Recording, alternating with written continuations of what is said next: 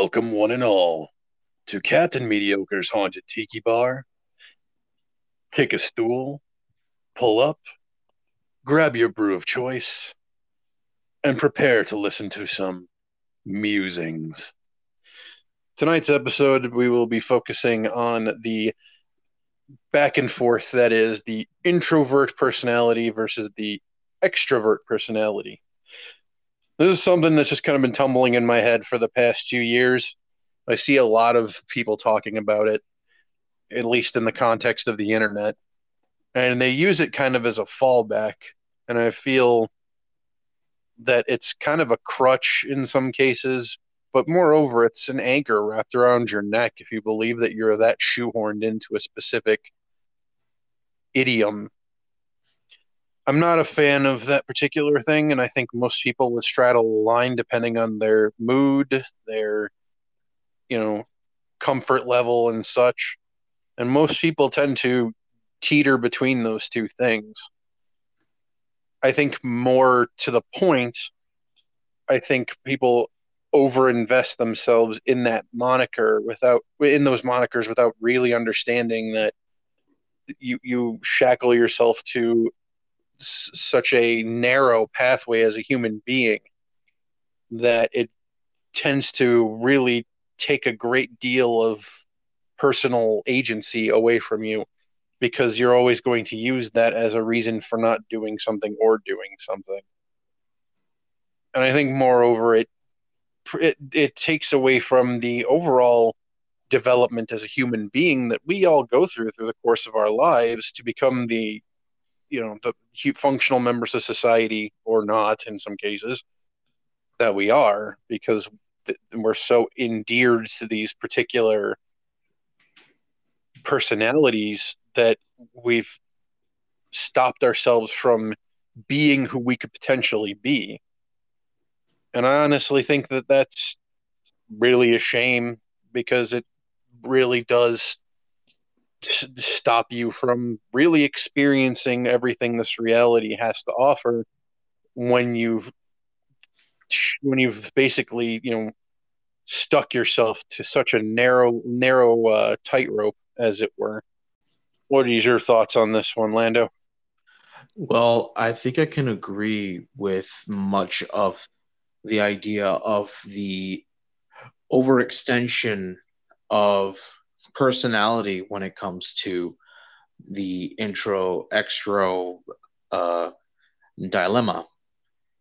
It's a very, as human beings, we are generally social creatures. We do, at the very least, require some semblance of interaction amongst our fellow humans so that we can function we're not we're not one we're not one man machines. One i mean one army machines. If we were we would all have completely isolated society one person societies and that's just not the case here. We're very, very complicated as we have layers upon layers upon layers of sociological hierarchies upon which we uh, need to sustain ourselves with. And I think that it is through that complicated chain in which we can have we can have the possibility of the introvert to exist even in this even in this society.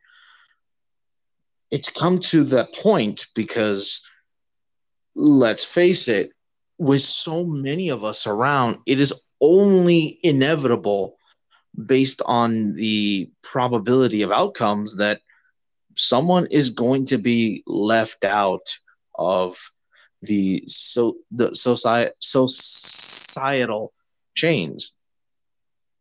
I'm sure that whoever, if you're listening, I'm sure some of you are who fall under this particular this particular chain of events.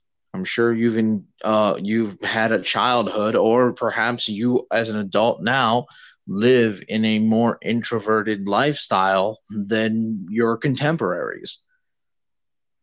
I know myself being raised in a five member household. I I ironically fell into the suit of being the estranged loner. And that has basically made me a an introverted person for the most part. I can I can almost rely myself entirely on my own when it comes to social interaction. In fact, I rarely briefly interact with most people on a daily basis, even in my job. And let me tell you this I thank God that I don't have to be nearly as social at work as some poor sha- poor saps who work in retail. Ugh. But I think that clearly there are advantages and disadvantages that comes with that. My unfortunate being so introverted is the the weakness in my social and uh, communication skills whether it be that i can properly uh, express and appropriately express what i what i would uh, what i want to say and also how i interpret what others can express because i've had that that run of the mill miss as of recently. Uh, I had a, uh, I have a best friend who I haven't seen in in years. I haven't seen him since high school, and he, we recently started hanging out again. And uh, I, I, due to my idiocy, I misinterpreted some of the things that he that he said, and I thought the worst of him as a result. I mean, I'm glad that he was very understanding and that I didn't ruin the friendship due to my stupidity. But that was one of the downsides that an introvert can have is just not being able to read the room properly or read the signs properly because you have little experience in working with that matter. So, can I ask a brief question? Is an int are are there well, I did say there are advantages, but is there no is there a need for a balance between the two? because I know I know we all have a limit on how much we can deal with others, but staying alone for too long and can that can drive you insane. Well, I think in everything, and this is just a particulars of my personal philosophy, everything requires balance in every person, especially, you know, philosophical balance, as much as you know dietary and social balance and such things mental balance and the like. Um, when you look at the effect of like social isolation on um, inmates those in solitary confinement there is a high case of uh, psychosis that crops up from people who spend too long being alone with themselves st- situations where hallucinations can occur because your brain requires a certain amount of interaction with other you know life forms of your of your intellectual you know balance of it, sorry intellectual uh level as it were and if that's not achieved your brain does a great deal to try and mitigate the fact that there's no one else in the room and sometimes constructs other people in the room. Stories of people who have seen ghostly images in their room for after being isolated for too long. Uh, situations where they'll be watching television and the person on the television will look directly at them and start talking to them. These are the kind of things that can occur on the extreme levels of social isolation. Now, if you look at the way an intro, uh, most introverts that I've interacted with function, a lot of what they have has either a level of filtration attached to their social interaction or it's done spoon fed in a way where they can kind of control and dictate how much intake they have of humans, as it were. Okay. This, this more has to do with uh, technology in most cases. The internet is a great filtration system for dealing with other people because you can kind of interact with people at your own leisure, depending on your, you know, your, your attitude at that moment, whether you want to really go all in or not. And it's really just a matter of they prefer to have a situation where they have a greater deal of uh, in how things are defined as far as social interactions concerned. And I've had I've had observations of this with friends that I've had who are more introverted in nature at least as far as the, their own personal their own personal uh, comfort levels are concerned. They're still talkative, but they definitely choose when that when and where that they insert themselves into a conversation. They tend to keep to themselves, even in a more public room area. You can tell by the way that they, you know, kind of set things up around themselves that they kind of create a a perimeter of things, either people that they're comfortable with or items, as a way to kind of mitigate interacting with other people so that there's at least a step between them and someone else before there before any kind of contact happens but this doesn't mean that they are actively avoiding hum, human interaction. They just it's a comfort thing. At least that's what i've noticed.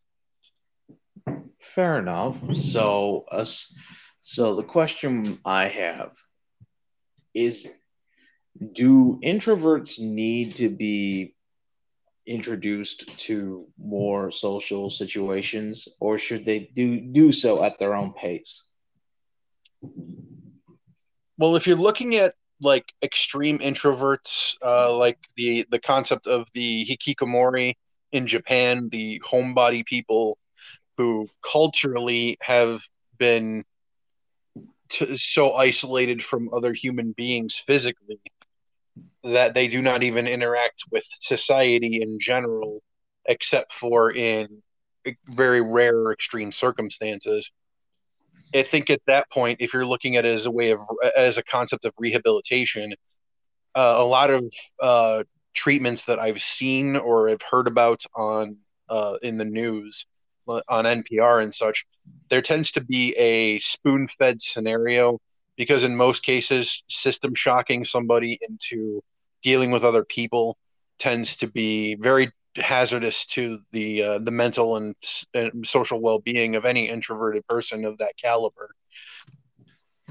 To me, it seems, you know, the trickle method works very well, and in most cases, psychologists uh, tend to suggest to people to um, kind of add minutes to their interaction when they go to a social gathering of any kind beyond their comfort zone and then it allows them to kind of work their way into being in situations that would be outside of their uh, of that uh, bubble for longer and longer you're basically creating a tolerance because people tend to have histories of uh, social uh, distress that have colored the way that they think and deal with other people.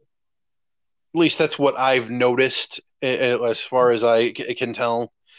And I think that's prevented them from really going in.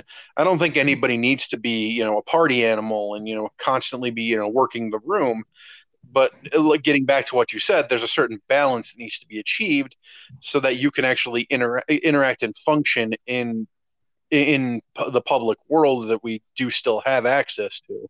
I know with COVID, it's a bit more convenient for an introverted person or one that claims to be to really just kind of sit back and let everything play out because there's no real um, there's no real pressure for them to interact with society in any meaningful way. And especially because technology has even accommodated them further to never have to really interact with people beyond you know making a making a uh, an email or writing off some kind or ordering something from like Grubhub or DoorDash.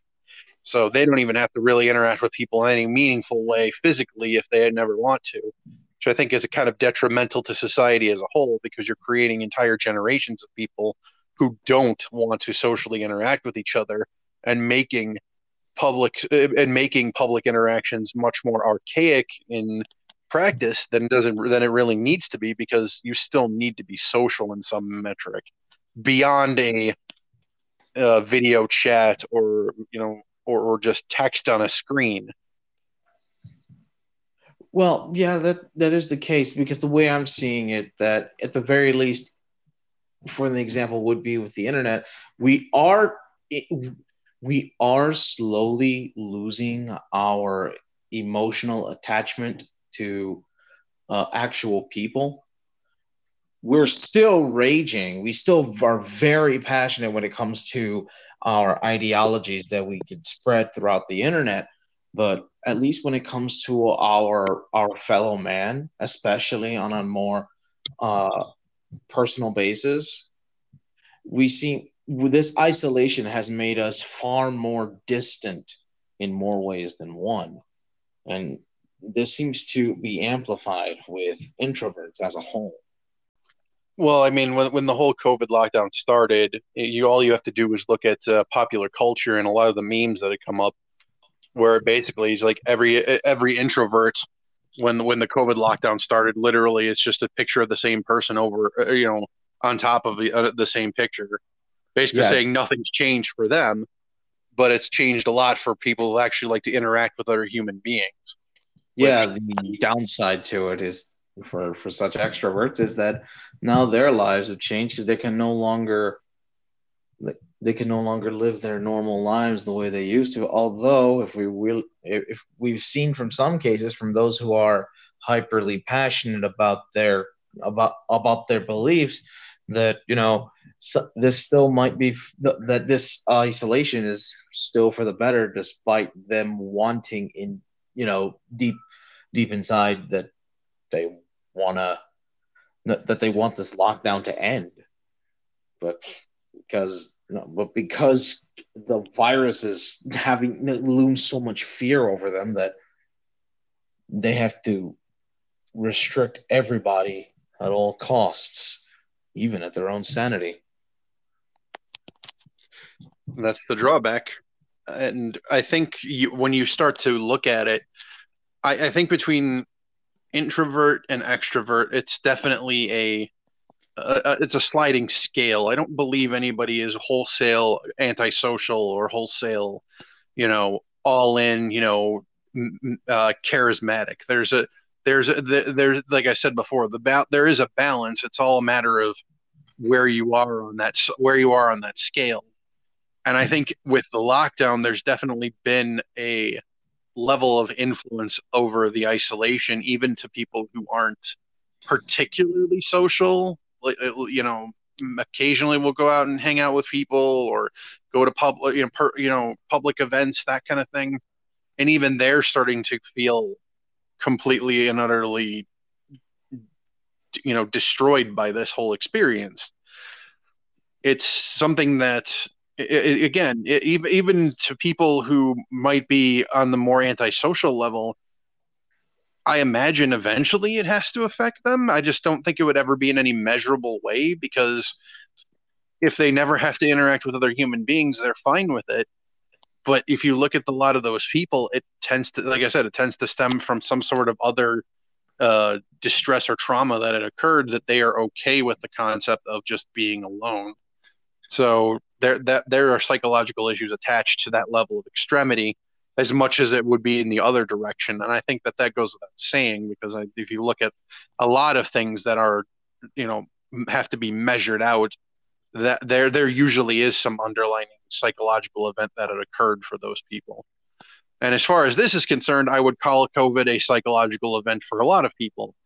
And I'm not even talking about the individuals who couldn't wait more than, you know, 14 days to jump back on their, you know, their houseboats or, you know, go on their bass fishing boats or get to their lake houses and that kind of stuff. I'm talking about people who occasionally have a beer with friends or people who go out to uh, bookstores and you know talk with other people people who go to coffee shops and socialize like it covers the spread of people who do things and there's just a certain amount of control especially as a governmental body that you can really exercise over those people before they just stop caring and just are willing to just accept the consequences of whatever their actions may be no matter how widespread that may be to other people and i mean as somebody who's never really been keen on the on the perpetual kicking of the can as far as a COVID lockdown's been concerned.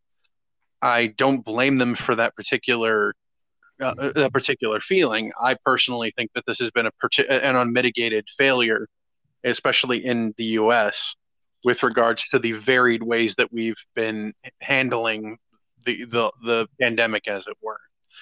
I think that I think in a lot of cases, most people would agree that it either needed to be all or nothing. And I think the the patchwork way that we've dealt with it across each of the states has created a dissonance that has not really helped us in that helped us along in that particular favor. Well, I think that's something that people have been making a uh, an argument now for the past year and a half. That um, it is why that people thought that this was this should have been a uh, a federal a, a, federally handled issue rather than it being left to the states to decide on on their own. Because when you have fifty people doing uh, doing fifty different things, you're not going. the The goal is you is rarely ever achieved in unison and I think that's what ended up happening. I think that's what ended up making it worse because they were allowed to essentially do what they were about. They were allowed to do what they wanted. They could not fully protect those people as a result. This is the one time that I would have to argue that, yeah, I think at this particular point, in hindsight, we all probably should have banded together to better contain and uh, and properly address the the viral outbreak. Well, in that in that Cloud Nine scenario, you would have to look at each and every one of our states, think that they could in some way join hands, and be able to function as a cohesive unit. I know that sounds cynical, but if you look at the way that the if you go back a year and a half and look at the political and social climate of things, there were very few things that we as a, a people could agree on, and oh. there wasn't an overarching, you know, terrorist attack to have us all join hands and sing kumbaya. This was more a, a situation that was well beyond our control and there and again I, I, said it before conflict conflict is the is the driving force for us to better ourselves but it's also the driving force for us to actually work together. And the, a virus isn't a level isn't the type of conflict that pushes us forward. It's something that we look at and have to separate ourselves from to a point or at least detach ourselves from mentally and socially so you're not going to have that level of cohesiveness that you're hoping for. And I, and just so you know, I agree with you wholeheartedly. Of and if you look at, and if you look at a lot of the, the, the different governing bodies across the states, there was uniformity to a, a spe- to specific subsectors of of states and their govern governors where there was a bit of unity across the board, but it wasn't universal where you would have states that just flat out refuse to do any lockdowns because of one reason or another. Because again, you still have to, nothing is for free. And if you can't, and you can't assume that a that, that the federal government's going to support you if you completely cardiac eh, eh, completely defibrillate your your your economic capabilities. And I and I and I've stated many times the people who think that the government can just keep throwing money at you do not understand the concept of economics enough to be able to make that make that statement effectively enough for me to agree with them. And much moreover, I don't think that there that you could get enough people, you could get a large enough group of people to agree to do these things because not everybody, for one reason or another, has the same information across the different regions in in our country, and that has created that level of dissidence where you do not have the same kind of preparation and execution that you have in each state or each group of states, as it were. I mean, fair enough. But I would also argue, and while I do agree with you, we're going to go ahead and uh, put in the uh, the devil's advocate route here. It, it the it is the fact that the states had the freedom to decide for their own is one of the is is one of the positives that the viral outbreak has essentially reinforced because as the lockdowns came to be, we started seeing more and more on how certain politicians in go- no, in in heads of state where they were clearly more tyrannical in their approaches at least it exposed their desire for their own personal tyrannical uh, province, especially when you look at Minnesota's governor who recently came back from a trip to Florida and then banned everyone in her state from going to Florida. That was Michigan, not Minnesota. Oh, my apologies. I mistook I mistook the state. My apologies. I could have sworn it was Minnesota. Anyway, I mean, it, clearly we clearly we have issues with certain uh, certain people in our government that is more than willing to take advantage of the of a pandemic for their own good. That you're going to have that happen regardless, and sure. but this accelerated it, in my opinion. And I think that when you look at a lot of what was being brought forth as far as legislation was concerned, or as far as the emergency powers garnered to the governments uh, or the governors, there were over there were overstretches and overreaching going on, and in most cases, those things were brought to the brought to the attention of one governmental body or another to obviously varying deg- varying degrees of result but they they did not go unnoticed or unnoted especially in the news whether it be mainstream news or more independent groups on YouTube. These people these people in governments were were put in the spotlight to one degree or another now i don't believe the reactions of the people to the, the the the different situations were any more better than the situations that they were going after. But you're also asking a group of people to be rational who've been sitting in their houses twiddling their thumbs for multiple months. You're not going to get anywhere near rational when it comes to that particular situation. True. I can agree with you on that. And i think that has to do with you know going back to what we, what we've been talking about that just has to do with the effect of isolation on people. When you're left to do nothing for uh, to do nothing as far as what you believe you're capable of, you tend to get much more hostile to outside sources of stress that you feel you should have more control over. Whereas in you, myself or you, if when the whole lockdown thing happened, we looked at it as a situation where you know we might have an opportunity to catch up on reading or you know play more video games or you know self betterment of some kind or another depending on what that may entail. And that's not everyone. Not everybody looks inward to be able to make those kind of decisions and a lot of people languished during the course of the situation and a lot of people languished financially because of the situation because of the yeah. differing ways that the governor that the governors had taken to executing a lot of you know social plans and financial plans for people who could not make ends meet because of the covid lockdown so there's a lot of different things that affected people in one way or another that made them do whatever they felt was necessary they needed to do. Because again, when you strip away all of the social niceties, survival is the one thing that is always going to be the universal thing. You will always want to to survive. Yeah, I can't argue with that. So it's it, it just is what it is. But I think that when you look at separate from this whole experience and just going to the general overview of introversion versus extroversion, I think that I think you wouldn't. I think you need to find your find your personal center when it comes to that kind of thing.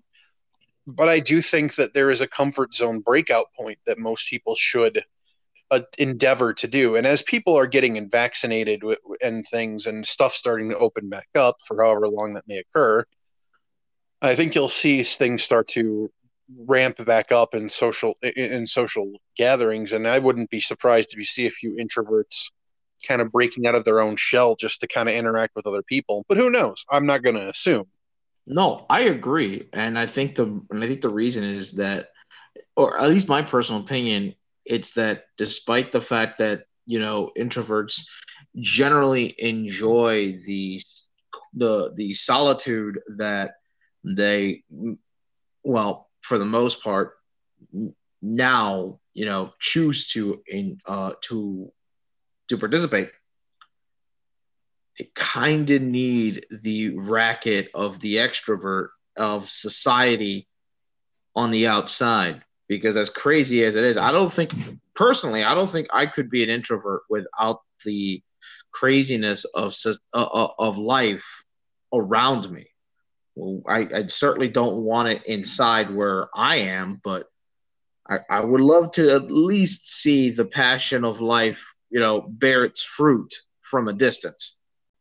And I think that's a personal choice, but I think it also is a philosophical underpinning of how people absorb the reality around them. Because if you look at the way an extrovert operates within within the world that we live in, they tend to learn and absorb information from their surroundings, from people, much more than an introvert would, where an introvert tends to be more contemplative and they tend to learn more from books and from you know text-based resources in a way where they don't feel the need to interact with other people unless they're watching like a, a video about something or listening to you know a, a discussion of some sort but that's a level where they don't have to still interact with people, even if people may have created those particular resources that they are currently using. It's it's more of a paradigm uh, or a paradigm uh, perspective than it is uh, as much as it is a social perspective, which it's kind of interesting to look at that because many people tend to like the book smarts versus street smarts concept those things are feel in, feel tentatively tied to the introvert and extrovert experience at least by my observations. Obviously someone could you know dispute that in one way or another. I don't know. No i think if you think about it i mean if we i, I think the more general aspect of books versus street smart should be people there are people that draw knowledge better from experience, and then there are those who draw knowledge better from theory.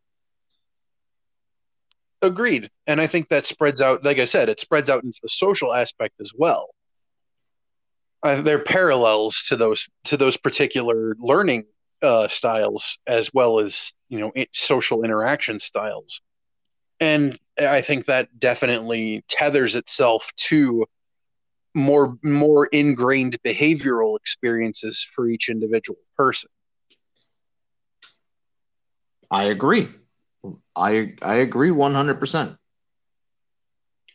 It doesn't make it any easier. I think when you go into pop culture is when you start to have that headache And I all it takes is a bit of, you know, wandering around on social media to get an understanding of how people use those particular, you know, badges or, you know, labels, as it were, as a way to circumvent their need to talk to people or to you know interact with family members and people that they perceive as friends because it's it, it, they wear it like some kind of you know personal shield to scrutiny from other people. And it's a shame because they've the, the people tend to uh, lose out when they lean heavily on excuses like that because that's what it feels like to an extent when they do use that kind of thing. I don't feel I wouldn't feel proud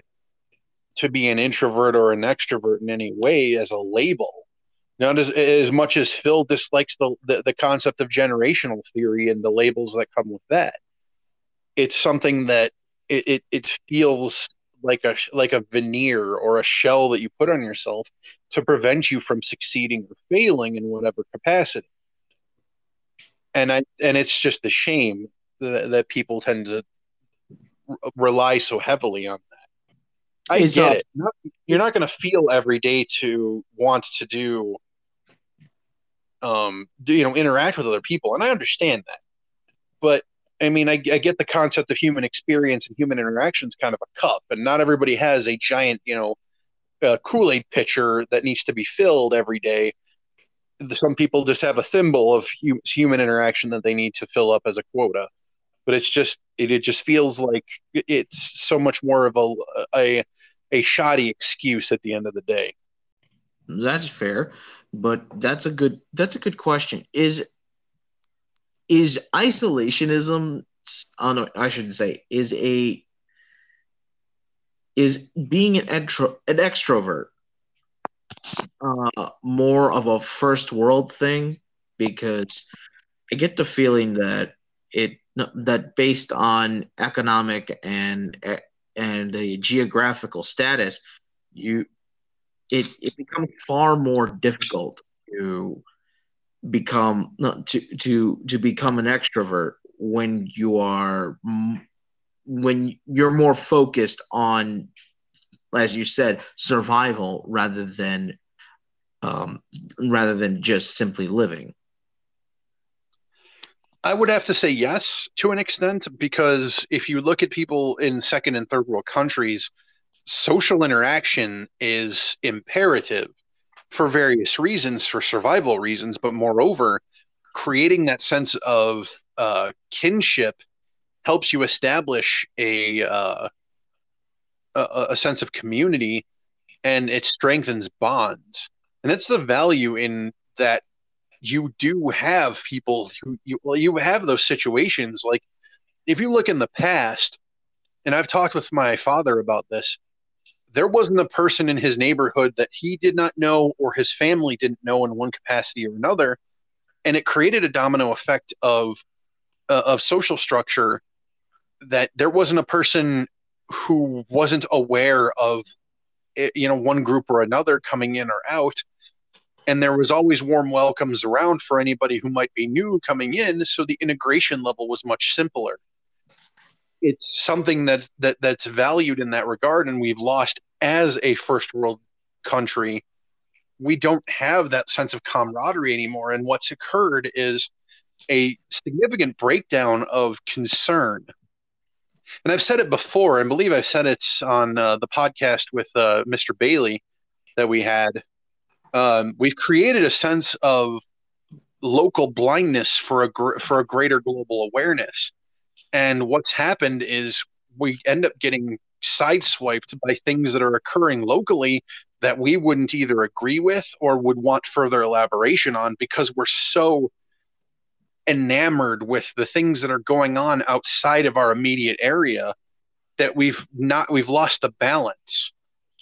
And because we can be that globally aware, we don't even want to invest in our own community because our community feels like a fleeting existence that we don't feel any need to, you know, in, in, integrate ourselves into. And maybe that's just the side effect of the of different uh, income levels preventing people from really wanting to lay stakes, as it were. No, it's a lot like the theory of the ruler of the king. I mean, do you want an empire in which you can you'll have you'll have control of an absolute vast territory, but will have little to do with it, little to do with managing it because it's so vast, and thus you'll have little personal uh, stakes in it?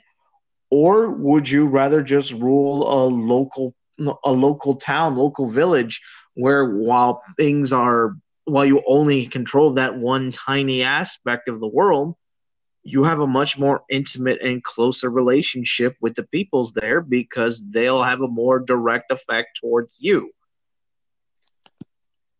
I guess that has more to do with management. And that's also something that, if you look at the way that our government is structured on a federal and state level and even a local level, there's definitely a step down for the amount of, uh, I guess, uh, control, for lack of a better word, that these different bodies have. And the trickle to the trickle of that ends up going down to the local level. And very seldom does that end up going back up unless it's something that's more monumental or groundbreaking but I guess I guess from my perspective, I personally would prefer something much more local, and that's something I've I've talked with other people about uh, who are who have more conservative viewpoints than me. They definitely are much more about investing themselves in their local community and having much more understanding of local politics than they ever would about uh, federal politics because there's a certain belief that the people in federal in the federal positions you have represent representation and senatorial coverage that is there to be your your mouthpiece to the federal government. So there is no real reason to really jump headfirst into dealing with it, unless that is your goal on the front side to work within that per, that paradigm. You know, being some being poli sci, you know, one of those particular situations, or maybe a lawyer working to be a politician, something to that effect. So being more locally invested definitely has a higher advantage for you to a point. And I think that many people have just kind of walked away from not only regional and local politics, but they've become so enthralled with federal politics that they've taken themselves off of even caring about the deterioration that may be occurring around them. And that's something that I think is a very big problem because a lot of things seem to happen in regional politics and there's this level of outrage because there's this belief that this happened out of nowhere or no one was paying attention. Our the, the way our bureaucracy works you likely had multiple opportunities to go into committee meetings and state your case at any meaningful at any meaning meaningful point you just never did because you might be working or it might not have been in a time that you were available to do so. That's on you. At one point or another you need to take agency with the situation around you and actively participate in the community that you're a part of now I get it. Some people are nomads and they don't want to go out and do that kind of stuff because they don't believe they're going to be staying somewhere for very long. And for those people, I get it. But that, at that point, you should still be vehemently aware of the regional politics that are going on, especially if you do move around a lot, because something may occur that you may not have been aware of in any meaningful capacity. And you might end up getting ambushed by something that you weren't prepared for because you weren't paying attention. So there's still a necessity to be either locally or regionally aware of political environment and social environment to the things that you're doing, even if you aren't, you know, firmly planted in one part of terra firma or, no- or another. So I mean, that's that. All keeps leading back to balance. No matter what, no matter which topic that gets discussed all all is balance is crucial and necessary on all fronts. Not every issue not every issue is uh, solved by one extremity or another. The problem with that is, to me is is that balance is very much something that's different per person. Bringing okay. something to the absolute center is very difficult for other people because your your attitude your personality your your your mental structure are always going to change what that balance may be. And that's okay. why you have people who would seem to who would seem to be zealots versus the, you know being much more of a moderate viewpoint on any particular uh, point of view. That's correct. And that's because no matter how you might want to go about it uh, the people are living beings. Thus they're going to have their thus their opinions are always going to be subjective and most importantly they are always going to be changing whether in whether they change in the direction entirely or they're changing with the intensity of what they believe regardless they're human beings and thus that just as how they're living their opinions will reflect upon that. There is no objective center. There is only the subjective center based on a subjective point of view based on the individual themselves. Agreed. Now, I mean, if you look at if you look at the averages and you um you you you you observe those particular trends you can come to an average and the average i guess would be where the middle would be on a lot of things or the i'm sorry the the median would be the point. Sorry. Um no, that's so, basically the same. That's that that's they're interchangeable.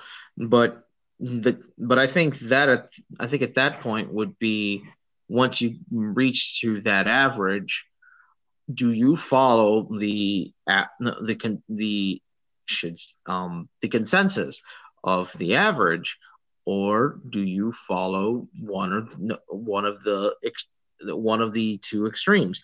Because I think at least when it comes to the political front, we're starting to see the uh, actions being taken not necessarily from the majority or the average, but rather the rather the the minority, the the the extremes of the uh, of the low percentages, if you know what I'm saying. Well, that is more because of the, at least what I've seen, me personally, the availability of media, social media to give people mouthpieces who are much more radical in their viewpoints.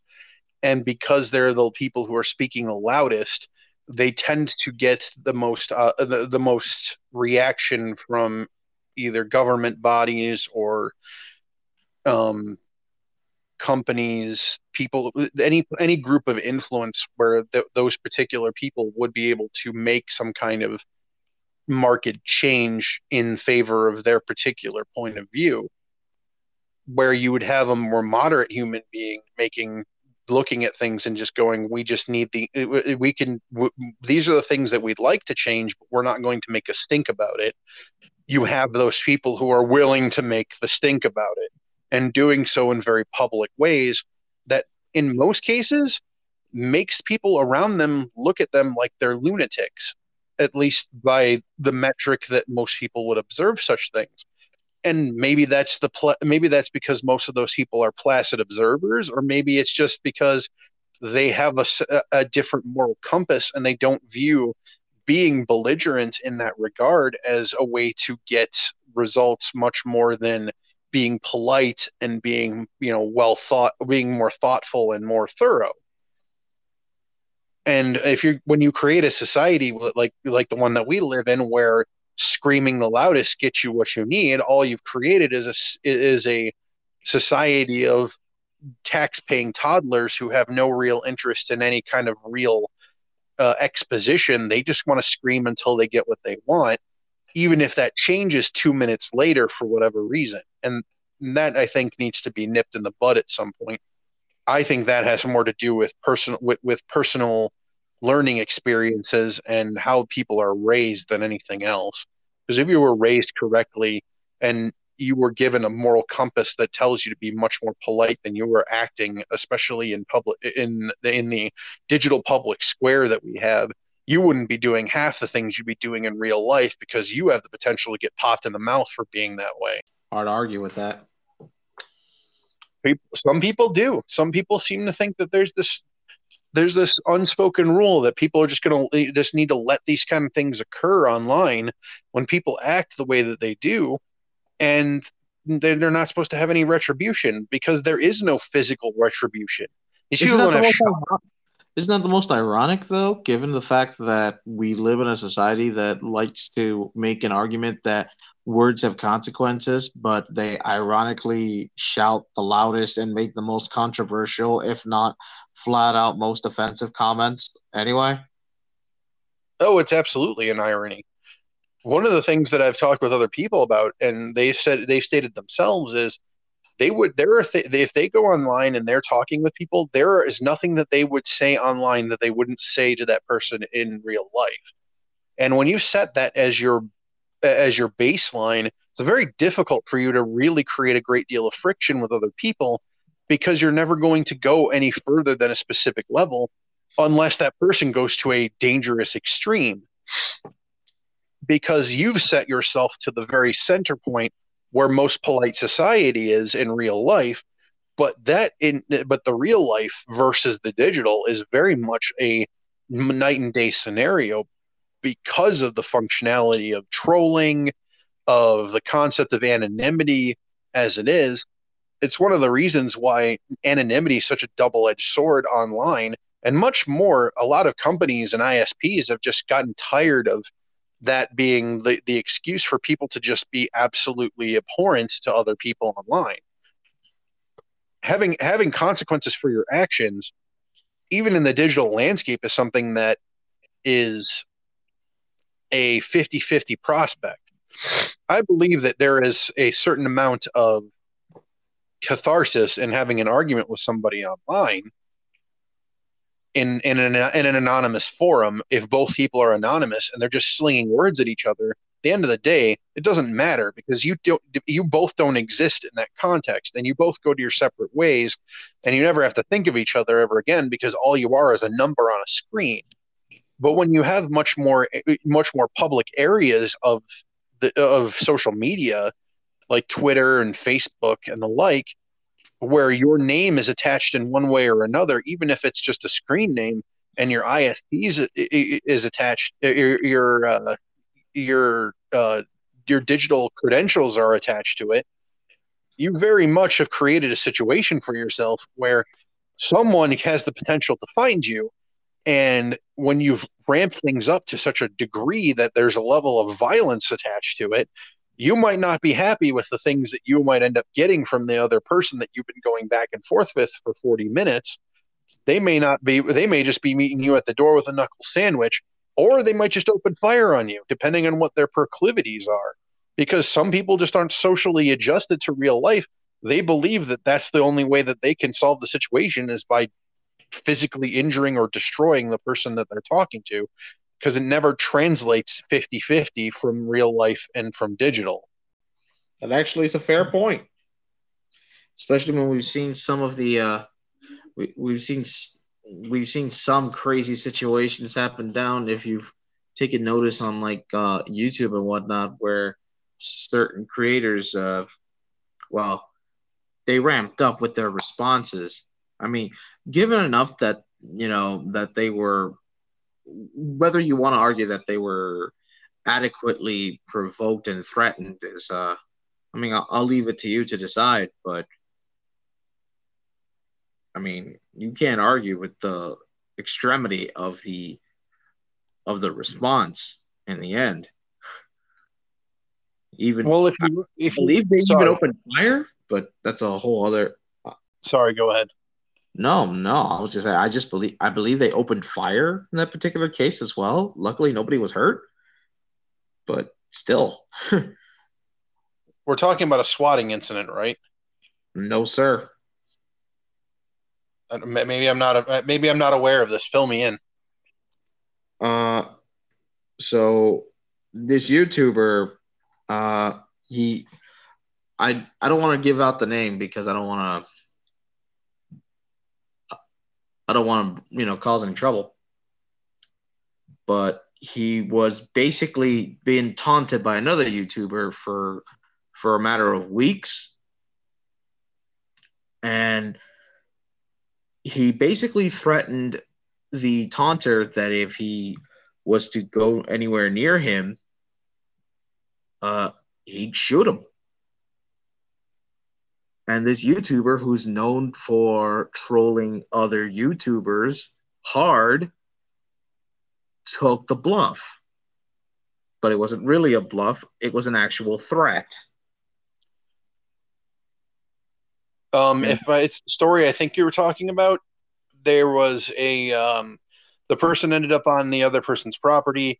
The person went and got their their firearm, and they discharged a shot in the air, and told Yeah. the person that there was a you know there was their warning shot prior to things being escalated.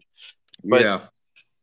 I don't know what the outcome of that was because I don't think it, it was ever publicly stated if there was any kind of uh, police action that was taken on that one. I'm not. I don't want to speculate personally. No, Um, no, I'm not. I'm not first talking one about. I'm, I'm not. I'm not talking about. I'm not trying to say that it was justified or anything. I'm saying that it still led to such a ridiculous con to to a ridiculous situation. And I'm not saying that the taunter had wa- was uh was free of any fault either. He was not at all blameless in it. Oh, I'm sure. I mean, it, t- it, it takes two to create a situation like that, and that's not even to say that's not even to talk about the the litany of uh, incidences that have occurred. Now, any of the more mundane human beings that have not heard about this, there's a thing, there's a uh, a tactic referred to as swatting. It's not an old thing. I think it's been been around since like 2016 or 2015. Oh no, it goes, it goes way further. Goes way back f- further. We're talking about 09 at least. Fair enough. Um, but in in the uh, in the internet gaming world, because uh, uh, that happens often, it usually happens around a lot of uh, video games situations, but it's not the only only time that it can occur. Any kind of feud that can occur online can possibly cause swatting, depending on the situation. Basically, swatting is taking and uh, calling in an anonymous uh, calling in an anonymous concern to a local a person's police force and stating something is occurring that would require them to call in a SWAT team on that person. And that is also it has resulted in death a couple of times if I recall, Yes. probably more uh, if if I had to really d- dig deep into it, but I only know two off the top of my head. And that's one of the side effects that can occur when when digital words become physical manifestations of violence. It's uh, it's not fun, and I've seen I've actually been witness to YouTube streams where a person was swatted, and it's unfortunate because if you have a police force that is it that might have might be trigger happy, they may not be they they may come into a situation that might be completely placid and they may pepper somebody with uh, with with lead without realizing what is occurring. So there, there's a certain amount of uh, risk with, with a lot of that stuff, and it's it's one of the problems with the digital bleeding into the real world, at least for, at least such as I've seen. Yeah. I know we've kind of gotten off on a tangent, but we're kind of talking about social interaction. So No. at this point, at least we're still on point. True. I mean, there's still technically a connection to it. It's more, it's that as we as we become more and more socially distant of one another, we become more, more less and less uh, emotionally attached or emotionally viable for uh, uh, to other to other people.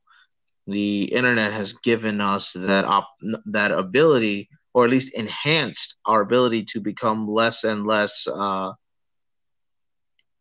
less emphatic to no, empathetic to uh no, to our fellow man and thus it's why things like swatting can happen even in the no, in this in this day of age now and it's truly unfortunate swatting is incredibly dangerous incredibly horrifying and it could it, it wastes it's a waste of human life especially when it, it, it's it scars people for years on end because one particular incident they killed the target in front of their two-year-old son.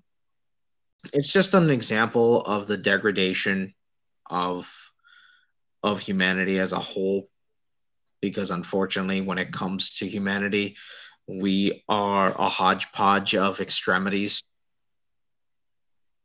Yep. And that's really where the where, where temperance needs to be in place.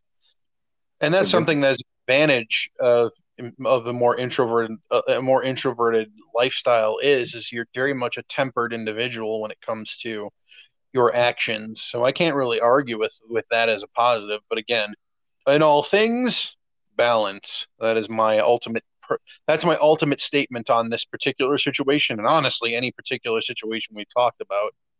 Yeah i agree. With that being said i think we can conclude this little session of ours. Thank you so much everyone for tuning in. Hope you've enjoyed our mixture of existentialism and politics. And a shot of rum to go with. Got to have a good chaser. Of course. Drink responsibly as you listen to our podcast, and we hope you tune in next time. Thank you so much. Thank you for listening in to the Captain Mediocre's Haunted Tiki Bar. We are humbled that you have given us your time to listen to us discuss things. If you would like to hear more from us, you'd like to see more from us, uh, I have personally a account on Twitter under the name of Ragnarok Knight. My co-host here also has an account on Twitter as well. He goes under the name of Punk Toast. We also have a Facebook page under the name of Captain Mediocre's Haunted Tiki Bar. If you would like to uh, check that out for updates on when we have our sessions we also have our voicemail link in the show notes. We will be having voicemails read during the course of our records going forward, as long as there are voicemails to be re- uh, to be listened to. Um, any further inquiries on that, uh, do feel free to PM either of us on Twitter, or you can go through the actual Facebook page to ask us any queries as well. Thank you so much to all of you. Safe travels to you all. Cast off, friends.